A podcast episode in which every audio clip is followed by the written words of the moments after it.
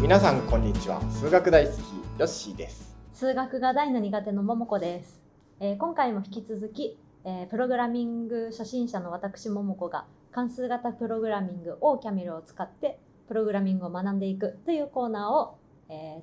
進んでまいりますはいはい今回は前回に引き続き再帰関数レベル2ですはあはいはいレベル2なんですけど、はいえっ、とね実はうん昔やった if って覚えてますはいはいはい if は条件分岐っていうやつでうんなんか状況によってこっちをやるかあっちをやるか切り替えるみたいなはい状況によってやることを変えるっていううん分岐っていううん構造なんですよ、はいプログラムの構造っていうと。うんうんで前回やっから今回に引き続きやってるのが再帰関数でこれは繰り返しいろんなことをやるっていう処理にうーんつながることなんですよね。はいはいでもうプログラミングのどんなプログラミング言語でもうんこの2つがあるんですよ。絶対ある。うーん大体。ん大体絶対ある。大体絶対あるでこれができたら、はいもう全部のことが大体書けるんですよ。へえうん、であとは、はいそれを便利に使うためのうんいろいろ場を整えてくれるうん便利なやつっていう感じなんですよ。ほだけど骨組みはやっぱり繰り返しとう。うん。条件分岐なんですよ。ここのの2つができれ。ば実質何でも書ける。なるほど。あとはうまく書くにはこうするとかはいはいはいはい。そんな感じ。綺麗に書くにはこうするとか。そんないろいろ無限にあるくておそこは習得するのに終わりがない感じがあるんだけど、はい。とりあえずやりたいことをやるっていう達成するためには、うんまあこれが分かっとけばこれがっていうのはその条件分岐とうん。繰り返しが分かっとけば全部できる感じなんですよ。なるほど。要。そうそうそうそう。うんなのでもう前回再帰関数をはい。完全に理解した桃子さんは ほう。もう OK メで何でも書けると言おってもー過言ではない。なるほど。でこ完全にね。はい、ここでちょっと最初のはい。 頃頃にやったあ目標なんだろう。ああ、目標。はいはいはい。なんか OK メールのベテラン OK メールプログラマーになったら何作りたいみたいな話をした時に、はいはいはいは書いい。てもらった図があるんですけど、はいはい。覚えてます図か。ああ。これ。あれですよね。私が。あの検索してくれて、うん好きなキーワードとかのニュースとか記事とかを検索してくれて、うんそれを私に配信してくれるみたいなうんのができますかっていうやつですよね。そうそううそんう、そのイメージってなんかつくようになりましたうんいいえ、いいえはい、だって今まだうん算数というか計算しかしてなくてそれがどういうふうにうん実際の前も言いましたけど今やってることが実際の仕組みになるにはどうすればいいのかっていうのが紐づいてないですう。んこれねプログラミングの勉強してる時あるあるだと思うんですけど、うんだいたい教科書には、うんこの数値計算何の役に立つのみたいな感じにうん、のことしか書いてないんですよ。あそうだから私の知りたいことは大体書いてないってことですい よやね。いやいやいやいや大体書いてあるはずなん書でいてある、全部もうこれでだからさっき言ったようにはいも、う全部書けるんですよもう今のこれまでの知識であ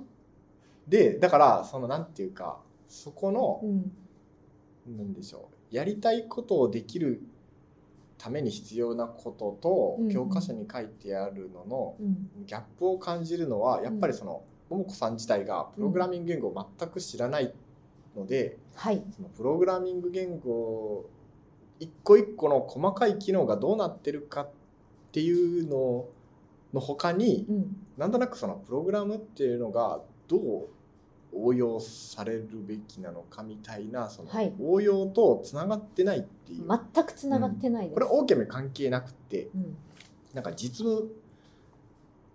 経験があるかどうかというかうんうんうんうなんんかそういうところなんか実務のイメージがついてるかっていうののうんギャップがあるかなと思うんでちょっとそこを今ああやっ今日じゃないかとありがたいあ、うん今日じゃない日今日今日っていうか今うんうん最初に埋めようかなと思ああすごい助かるって例えば何でしょうね Google ではいなんかだっけなんだっけなんか有名人のはいニュースを探してくるみたいなこと言ってたじゃないですか。はいはいはいではいそれを通知来たらいいなってなった時に、うんうん大きく分けると、うんまあ、インターネットを検索しに行く機能とはい。あとはそれを見たりうん。そのネタをうんなんか集めてきて、うん。メールの文章にするっていうのと、はいはい。あとそれは実際にメールで送るっていうのと、まあ、そういう部分に部品に分かれるよみたいなはい。感じだったじゃないうん、するじゃないですか。その部品はに分かれる感覚はすごい正しくってうん。はい。例えばオーキャメルまあオーキャメルだけじゃないけうど、んまあ、多くの場合において関数とかでうん。うん。分けられるんですよ。まあ、特にオーキャメルの場合は関数で分ける感じが多いかな。うーん。なので検索するっていう感じだったら例えばはい。サーチみたいなサーチ関数みたいなのがあって、はい。サーチ関数の中に有名人の名前なん例えば有名人有名人有名人。まだサッカーを引きずっている私は、うんうんうんサッカー選手だっけなんだっけそう、サッカーを引きずっている私は忘れ三笘薫と入れてもらっ三てもいいです笘か。三笘薫あ、出てくるんだ。感じ多分それだと思う。多分一番上のだと思いますへ。ーこれすごい。すごいこれそっはかすごいバカみたいなことなんですけど、ずっと英数字でやってきたじゃないですか。うんここ S 字、ここ日本語入れていいんだって思いました。ああ文字列はうん OKOK、へえ。ただあのオーケメル自体はそのアスキー文字でね書かれるよあ、ね スキー文字。スキー文字っていうのはなんかこういうこういう記号とか、はいはいはいはい A 数字とかああ、だからななるほうんど。これはフランスで開発されてる言語だけど、うんフランス語であるあるのなんかちょんみたいなやつは使えないなんあ、だっけジョンね。カフェのはいはいはい絵上についてるやつちょんみたいなとかそうドイツ語のウムラウトみたいなやつああいうのは使えなはい、いはいはいはい。キーボードでなんか普通に打てる記号とか英数字しか使えない、うんうん日本語も使えないうんけどこうダブルクオーテーションの中はうん。うん。何言語でも使えるなるほど。感じほうほうほあまあちょっと語弊があるかその文字コードによるけど、う。うーん。まあ、文字コードの範囲内でなんて言うんだっけで例えば「サーチなんちゃら」っていうのが、あのなんかニュースのリストを返してくれるとかはいはい。だったらニュースリストみたいな。えっと、ニュースリストがうんこう返ってきて、うん。その中でこのニュースリストの中にここれでサーチ関数を読んだらニュースリストがゲットできるみたいな 感じえわかんないいや、ほんのりわかるけど、えーっと、ニュースリスト、ニュースリストって、したニュースリストを使うときに、そのサーチ関数をつ使えるってことですよね。そうそうそうでなんか例えばクリエイトうん。メールんクリエイトメールうん。ほ本文テキストみたいなうん。関数があってそれにニュースリストを与えるとメールができますとかだったらこんな感じうーん。でさらにあ最後にセンドあ違うメールメールセンド関数とかがあったらうん。メールセンドメールでおしまいみたいな感じまあアンバウンドバリューサーチだからさ今はサーチ関数もクリエイトメール関数もはいはい。何も定義してないからこうなるけどこんな感じあまずサーチ関数を呼び出して、はい。ニュースリストをゲットします、うんそしたらそれからクリエイトメールテキスト関数を使ってメールを作ります、うそんしたらメールセンド関数を使ってメールを送ります、うん終わりみたいなこれが一番なんだっけいシンプルや一番トップのところでやってることじゃあこれがわかっこれをまあざっくり言ってこれをやりたいんだなみたいな感じ、うん。でそしたらこのサーチ関数がないから、はい今これ動かないけど、うんじゃあサーチ関数作ろうっていう話になるじゃないですか。うん。でサーチ関数を作る人たちがまたサーチ関数作ってくれたらよくって、はい。みたいな感じで、まあ、切り問題を切り分けする感じ。うん。じゃあサーチ関数作ろうと思ったらなんかそのインターネットを開いて、はい。 Google のなんかあ、そこなんですよ。うんそこが分からなくってこれの意味はめちゃくちゃ分かるんですうんでもこれを実際に実行するじゃないですか、うんそのインターネットを開くとか、うんどうやってあーまあまあそれはねなんかね部品に切り分けていくと結構あるんですよ大きめの機能というよりかはうんライブラリーにあったりして、うーんそのライブラリーを使えばはいこのデータを持ってこれるよとかインターネットにまずアクセスできるための関数ってあってへえ関数でインターネットにアクセスできるうんそうそうそうそう全部関数全然想像がつあか本当ない、には例えば、まあ、もうちょっと簡単な例で言うと Excel があった時い、はいにはい Excel の何行目のデータを取ってくる関数とかもうんそれライブラリーがあってはい Excel はいはいのライブラリーとか、うん、その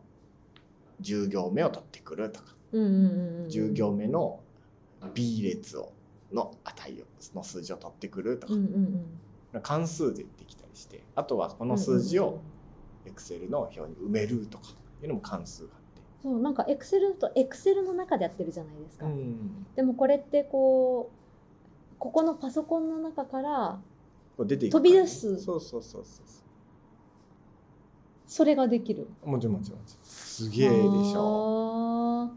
そこがイメージするっていうねそうなんですよでも今のでなんとなくまた別のものがあるんだなって思いました、うんパソコンでできることっていうのはうん全部プログラムでやってるからパソコンっていうのは、はいはいパソコンでできることはおよそ全てプログラムでできることなんですよ、うんうんうんでプログラムでできることっていうのは大きめるレベルで言うと関数呼び出しなうんんでうすんよ、うんだからインターネットに接続してツイートするとかはいはいはいなんか新しい誰かさんのツイッターの投稿を読むとか、うんうんうんメールを送るとかはい YouTube のビデオを投稿するとか、うんうんなんかそういう何かを何かして何かするみたいな全部関数で表現されるうー感ん深いな関数って、じ。うん、そううん、そんな感じだから全部関数なんだよってだからなんか昔言ったけど関数っていうのはちっちゃい働きを関数で表現するんだけどう、んうんその関数小人くんみたいなはい感はいじはいで、はい、それを組み合わせてより複雑なことをやるうんうんなんか小人くんがいっぱい働く工場みたいなのはいはいはもい関数みたいな感じうーんその工場と工場を組み合わせてうんなんかやるビジネスマッチングみたいなのも全部関数みたいなう感じ、ん規模によらず全部関数で表現するうんうんんですよで結局全部関数うんうんうんでっかいものもちっちゃいものここに至るまでにいっぱいあるってことですよねこれってそのう一番上の階層うん表面って感じですそようねそうそうそうそうそうトップレベルではこんな感じ、うんうんうんうんちょっとちょっとあの馴染み深くなったちょっと同じちょっと馴染み深くなっうんそんな感じね、たはいまあこういうのがいっぱいブルブルブルブルって並んでる感うじ、ーんなるほど。まあでもあの完全に理解してないです。うん、多分これからもうちょっといそうけるねかな。まあでもそ のご大め丈ん夫ですなさいかと突然のくしゃみ。えっとなんで、うんそうなると、まあ、今パッと思いつかないかもしれないけど、うん例えばじゃあこの中のサーチ関数を作るっていうふうになった時にはい。サーチ関数の中ではキーワードがあってそのうんキーワードを使ってニュースを集めたいんだけど、はいまず集める時にはうんインターネットでここのアクセスに行ってうんそこに従ってここの検索窓にうん。これを入力して出てきた結果をこうやって集めてきてとか。うんうんそういうふうになんかこう手順がだんだん考えたら列挙できるかもしれない。あああの日本語ならそうそうそ言うそう葉ならそうそうそうそう。それを簡単に列挙して、はいはいその一個一個の手順をじゃあ OKM ではこうやろう OKM でこうやろうって言って、そこのギャップを埋めていく。うんうんうんうんうんうん感じなるほうど。ん今もうその言葉で Google でニュースを集めてくるっていうのを、うんその一言で言葉で言ったけどはい。それを分解して、うんうんうんその一個一個のことを、えっと、大きめにしようとして、ではいはいはい一発で大きめにならなかったら、うんよりその中をもう一回分解してうんとうかんうん言っうて、んうんでその分解した一個一個の単位がまあ大体関数になっててはい。大きい関数から小さい関数を呼び出してうんうん小さい関数からもっと小さい関数を呼び出してってう言って、ん最終的に明らかに大きめでできるっていう形のものから構成されるような、形形になれば OK 大変そうですね。うーんと思うじゃろ、うん、でもそれは一回もやったことがないからそうか。なんかそう思うかもしれないけど、うんなんかある程度やったことあったらあああこれぐらい大変なのかなってこう見えてくると思うんですは大変さが、うん大変大変さが分かんないと、うんなんかマックス大変のように気がするけど大変さが見えてると、うんうんまあなんかこれぐらいなら30秒でできるかなとか、うんうんうんそういうだんだん見えてくるなるほど感じなんですよ。はい、でじゃあそれを踏まえて、これを踏まえてはい、うん、踏まえて踏まえて踏まえなくてもいいか、えっとあごめん再帰関数レベル2のところやっていきましょう。あ OK ですうんはい、じゃあ、えっとこのところ読んでください。はいでページ数で言うと何ページですか50ページです、はい3.5.3より複雑な再起上のファクト関数では関数の再起呼び出しを行う場所が1つしかありませんでしたこのような再起の仕方を線型再起リニアあいやこれ線形っていうんあですね線形うん線形再起リニアリカージョンと呼ぶことがありますここでは再起呼び出しが2箇所以上で2個以上で行われるような再起関数をいくつか見てみますフィボナッチ数あくしゃみが出そうイタリア人のフィボナッチが発見したフィボナッチ数列 FN は以下の残化式これね全化式って全化式読むんですよ全化式を満たすような数列です。F1 イコール1、F2 イコール1、Fn イコール Fn-1 プラス Fn-2。うん。はいこれがフィボナッチ数列ですねこれはあのファクトリアルに引き続いてはい再帰関数あるあるみたあいなるある。 2番目に出てくる村人みたいなおお感じでオーキャメルに限らずいろんなところで出てくるやつなんー。で、へえ。うん、なんとなく言ってることわかりますか ?12358 みたいな感じの数列。七二三五八1123三ちょっと書いてみると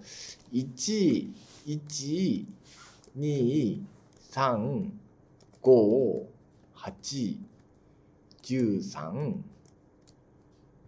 かな合ってる合ってなかったら言ってね21みたいなこんな感じの数列であ習ったことないうんあ見たことないあわかんない。もしかしたら習ってるかもしれないですけど記憶はなくってはいはいであの何でしょうえっ、ー、とえっ、と3から5で2個上がってるじゃないですかうんうんうんで5から8で3個上がってるじゃないですか、うんで8から13で5個上がってるうんで13から21で8個上がってるおいいとこにイオンつけましたねなので前の数字を足してるそうそうそうそうそうそうそうそんな感じこれは実は前の数2つを足すと次の数になるんですよ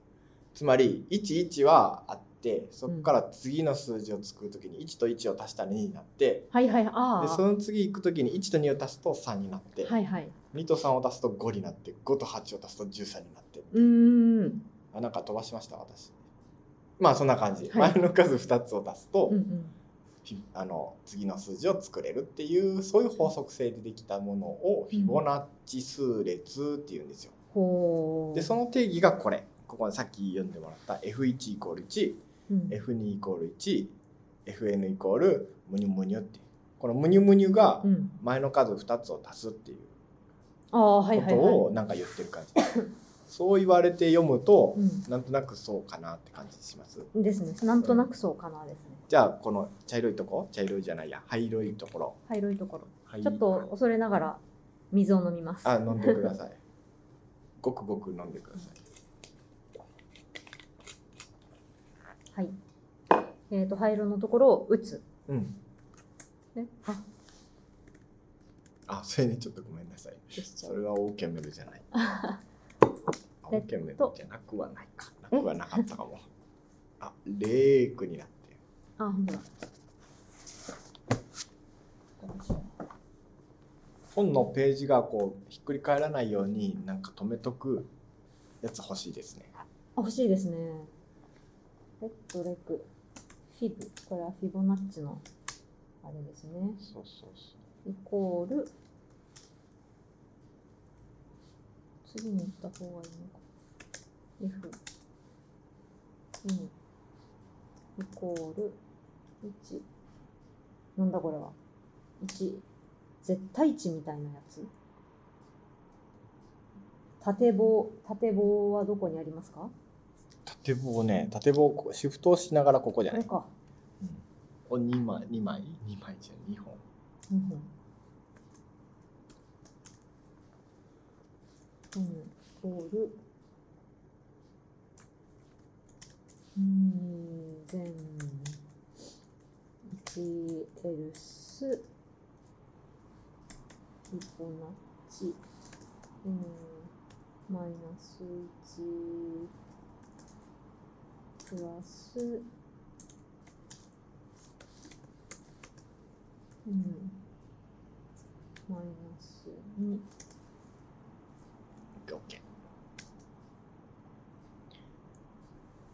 オッケーオッケー。オッケーオッケーオッケー。あちょっとなんちょかっと、なんか、ちょっと、ああ、ちょっとはみ出ちゃたった。そうかもしれない。ちょっとはみ出ちゃったね。ちょっとまあはみいいや出いましや。たねうん、でこれの縦棒2つは「または」って読むんですよ。あ、またはなんだ。だ N が1と等しいまたは N が2と等しいみたいな。はいはいだからはい。 1か2の時は1だよ。フィボナッチ N は1だよ。このまたはは、うんうんうんあ、そうか。ああ、そこで区切れてるのか。うんうん n イコール1または n イコール2うんの時はの時は1だよ。 1だうんよう。んうん、そうじゃない。ない時そはうじゃない時は、 2個前のやつを足すよみたいなう、んうんうんうん。いう感じ。はい。じゃあ次のところ。次のところは、えー、レッド。あフィブペアですね。これは、はあ、いちょっとその前にフィブ、フィブ1とかやってみましょうか。フィブフィブ1、フィブ1、フィブ2、フィブ3。なんか計算したい。フィブ、フィブ3とかはどう思いますフィブ3、フィブ5はフィブ5。合ってるうーん。フィブ4はあ、フィブ6は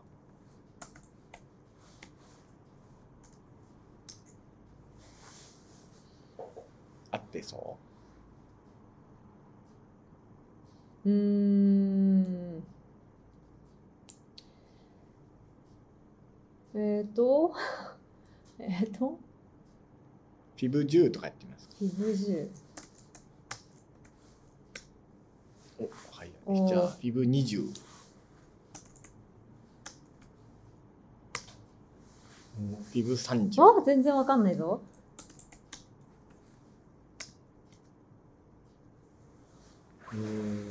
ここまで来ると全く合っているのかわかんないです分かんないね、わはい。かんないけど、まあ、こんな感じ、う。うんじゃあえっと次のところこれは、はい。えっと、フィブナッチの別の定義の仕方うなんですよん。フィブペア。N イコールあなんかあなんか縦棒になってあこれがこっちか。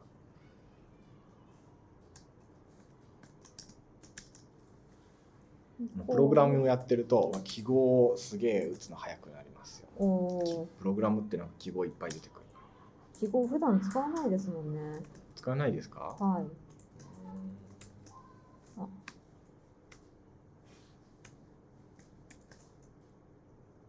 よし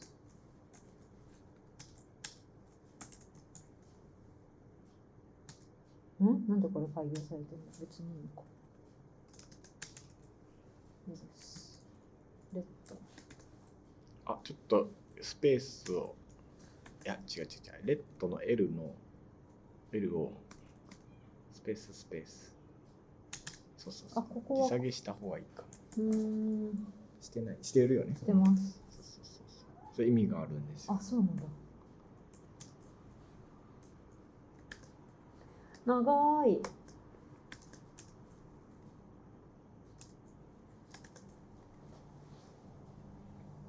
コールフィブペアあ、ここで再起呼び出しが出てくるんですね。ペアあ、A と I が逆。えああマイナス1うんはいプラス J はいあ、1になってるよ。あ本当だあ、L、L か1か。あいか OK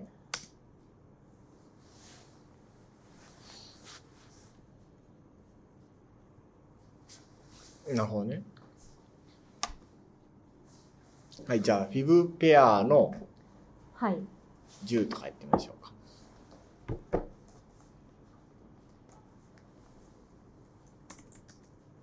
フィブアンダーバーペア。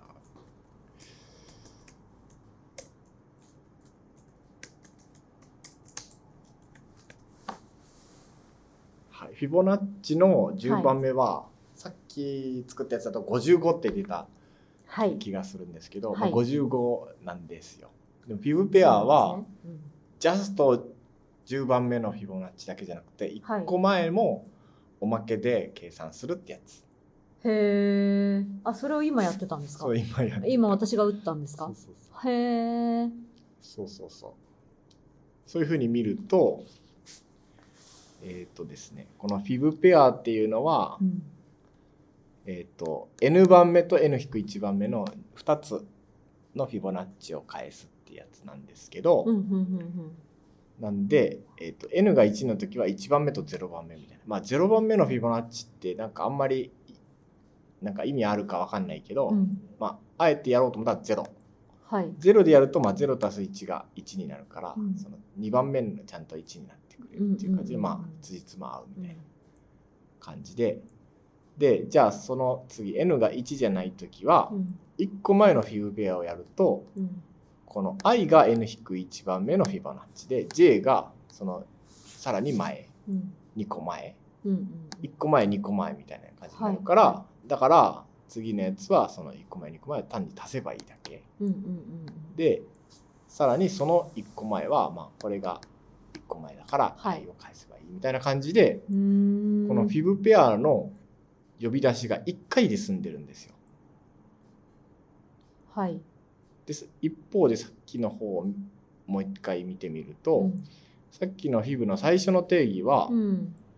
ここでフィブの使ってるのが2回使ってるんですよ。うん。これが実は、はいオーケメルちゃん的には大忙しなんですよ。二個使ってた方が。うん。フィボナッチ5を計算するときに、はい。フィボナッチ4とフィボナッチ3を計算するように行ってこいってして、4と3が必要にな。なってて、値から見るからいっぱいあるのか。そうそうそうそう。で、4の方ははい。 3と2が必要になってて、うんうんうんで3の方は2と1が必要になってて、はいはい。でそれぞれで2個ずつ呼び出しが発生してうんる、うんうんフィボナッチ呼び出せ呼び出せ呼び出せが大忙しになって、はいはいこれフィボナッチ100とかなるとうんもう爆発するん ですよ、計算がうんなんですけどフィブペアだとうん。多分フィブペアの100ってやっても出てくるんじゃないかなあの計算ほらちゃんと出てくるあでもちょっと桁あふれして 桁あふれして数字はバグるけどあ、そそ桁あふれして数字はバグるとは。あなんかね数字はえっ、と大きすぎてうん正しく表示されないみたいな感じ、あうんーあ、まあこれはじゃあ正しく表示されてないんですね。うんだってマイナスになるわけないよあね本当だマイナ足スだしてって正の数でもこれ一方で100比部100とかやると、うん、あれアンバウンドバリューになってる。あれ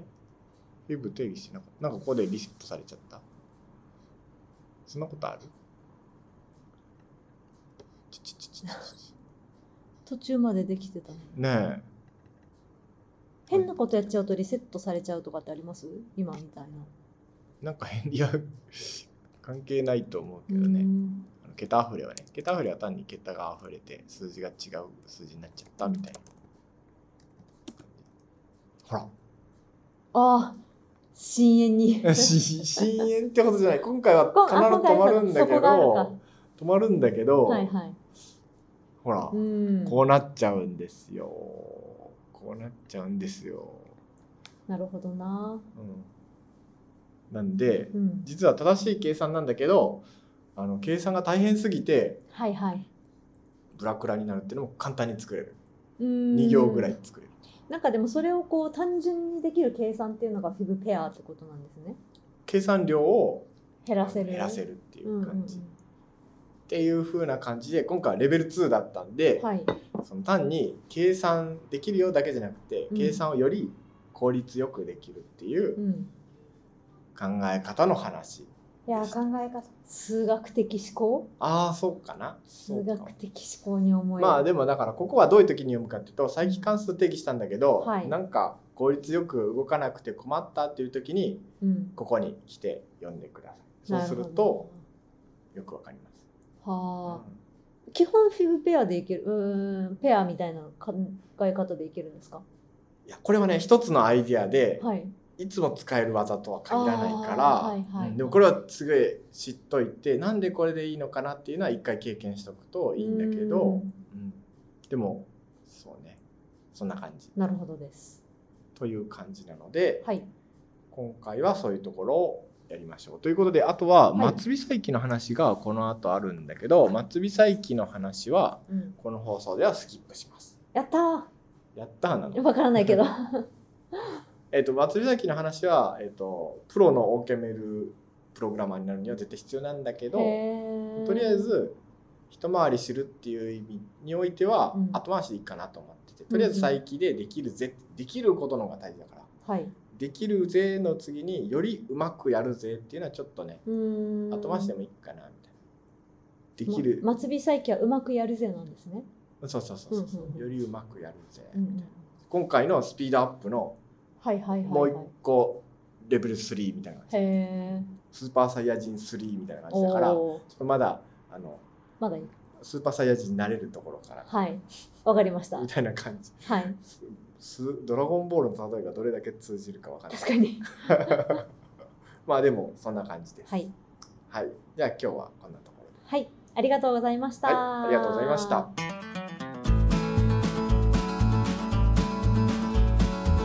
この番組が面白いと思った方は友達とかにお勧めしてもらえると嬉しいです